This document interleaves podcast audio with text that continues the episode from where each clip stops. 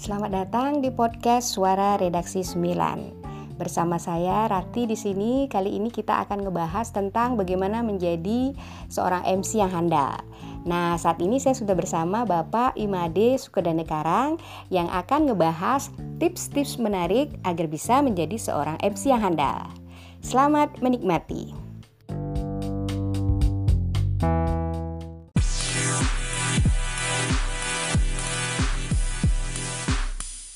Ini saya sedang bersama seorang MC yang handal, Bapak Imade Sukadana Karang atau Beli ya, Beli Made Sukadana Karang ya. Iya betul. Ah, Panggil saya beli aja. Oh, panggil beli Usia kan aja. kita 11 12. Masa? Iya, 11 12. Perasaan saya perasaan saya masih 17 tahun. Saya Ah. 19 lah ya. Oh ya, oh iya. Ha. Berarti sama berarti. Betul. Oke, Ya. eh, Beli Made mau Ya. tanya dikit gimana sih mau jadi MC yang handal boleh cerita? Jangan ngomongin handal dong. Apaan dong? Mungkin MC yang bisa menguasai Oh, gitu. walaupun tidak tidak sempurna banget ya. Mm-hmm. Mm-mm, ya prinsipnya sih atau kuncinya adalah uh, terus belajar, kemudian uh, satu menguasai apa bahan uh, materinya, Mm-hmm. kemudian datang lebih awal. Apa uh, kalau ada gladi ya harus datang juga kan. Mm-hmm. Nah itu dia. Uh-uh. Oh ya, eh, terus kalau penampilan gimana? Apa istilahnya kalau jadi MC perempuan harus cantik, MC laki-laki harus ganteng itu ngaruh nggak sih? Kalau cantik, kalau ganteng, eh, sebagai seorang MC tidak tidak selalu dituntut seperti itu, tapi penampilan yang menarik itu yang menjadi eh, perhatian pusat perhatian eh, pemir eh, apa audiens nantinya, Mm-mm. kemampuan menguasai situasi panggung misalnya. Nah, terus kalau beli Made sendiri apa sih eh, tips suksesnya gitu loh dari segi penampilan? Eh, saya belum merasa sukses, tetapi kalau men- eh, berbicara tentang penampilan, saya juga nggak cakep-cakep amat, nggak putih-putih amat, nggak tinggi-tinggi amat. Nah, nah, si amat yang tinggi itu, yang putih. Tetapi eh, saya selalu menyesuaikan eh, acaranya apa, kemudian kalau memang eh, dises- eh, dibutuhkan wardrobe-nya apa, ya kita harus menyesuaikan dengan acaranya, eventnya apa, seperti itu. Tidak harus selalu dengan eh, barang yang branded, ya, tetapi yang rapi sesuai dengan ya seperti yang saya sampaikan tadi.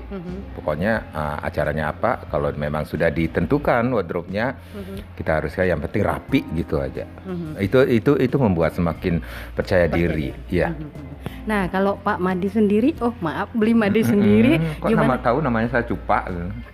Apa tuh? Apa tuh coba, Pak? Mm-mm. Apa itu coba, Pak? Kakaknya Gerantang. Eh, kalau beli kalau beli Madi sendiri gimana sih kok bisa tertarik jadi MC? Cocoknya kayaknya beli Madi ini jadi artis. Waduh. Gimana Artis. itu awalnya? Awalnya ini mungkin kecelakaan ya.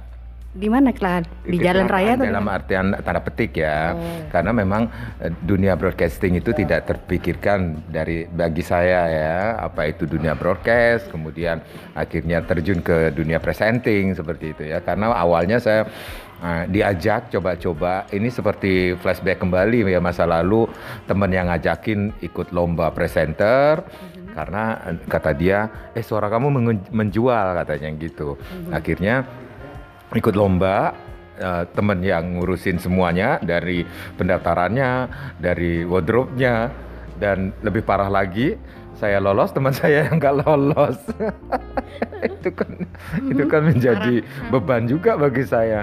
Waduh ini saya yang diajak tetapi di- yang ngajak nggak lolos Eh, malah saya yang walaupun nggak berhasil menjadi yang terbaik tetapi mungkin jalannya memang eh, ke arah sini tetap eh, akhirnya saya merintis dari bawah eh, ya tetap belajar. Intinya tetap belajar. Belajar dari eh, mana saja? Dari lingkungan dari TV-TV eh, nasional seperti itu. Dari dari apa aja yang kita bisa pelajari?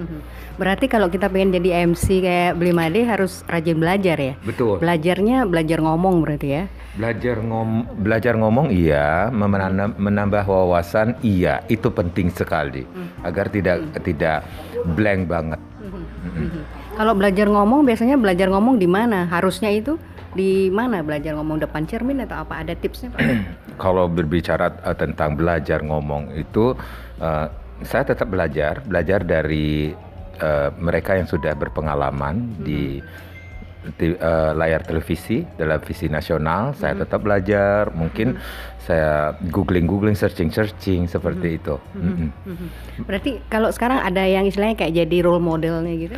Role model, semua saya jadiin role model. Hmm. Hmm. Hmm. Jadi salah uh, satu mungkin disebutin. Uh, saya suka uh, kalau TV nasional, saya suka pembawa acara siapa ya namanya itu ya. Uh, Aduh, siapa ya namanya? Berarti suka nonton TV berarti ya? Iya, harus. ya. Untuk menambah wawasan juga. Mm-hmm. Baca, nonton televisi, mm-hmm. menambah wawasan. Mm-hmm. Itu. Nah, terus yang terakhir nih, Blimade, apa sih harapannya untuk generasi muda yang pengen jadi MC gitu, Blimade? Iya, jangan takut. Mm-hmm. Awalnya saya pun awalnya adalah seorang introvert, mm-hmm. ya, uh, introvert, jadi tidak percaya diri. Tetapi mm-hmm. ketika mencoba sesuatu yang tidak mungkin mm-hmm. menjadi mungkin mm-hmm. itu itu itu mm-hmm. intinya tetap aja belajar itu aja mm-hmm. Baik, Suksema Blimade hari yeah. ini sudah meluangkan waktu ngobrol-ngobrol di podcast Suara Redaksi 9. Semoga apa yang kita obrolin ini memberikan banyak manfaat untuk pendengar semua. Terima kasih juga. Nanti kapan-kapan kita ngobrol lagi ya. Oh, senang kan banget. Kan profesinya Blimade banyak. Iya. Gitu, berbagi tips mau jadi artis atau wirausaha atau uh, uh, apa gitu. Baik, baik. Terima kasih, Wir.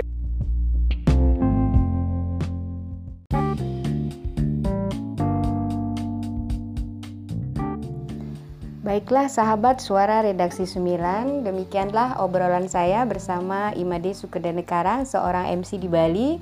Dan semoga obrolan kita kali ini dapat memberikan kalian inspirasi. Dan jangan lupa dengarkan terus podcast Suara Redaksi 9, media edukatif, kreatif, dan inovatif. Sampai jumpa.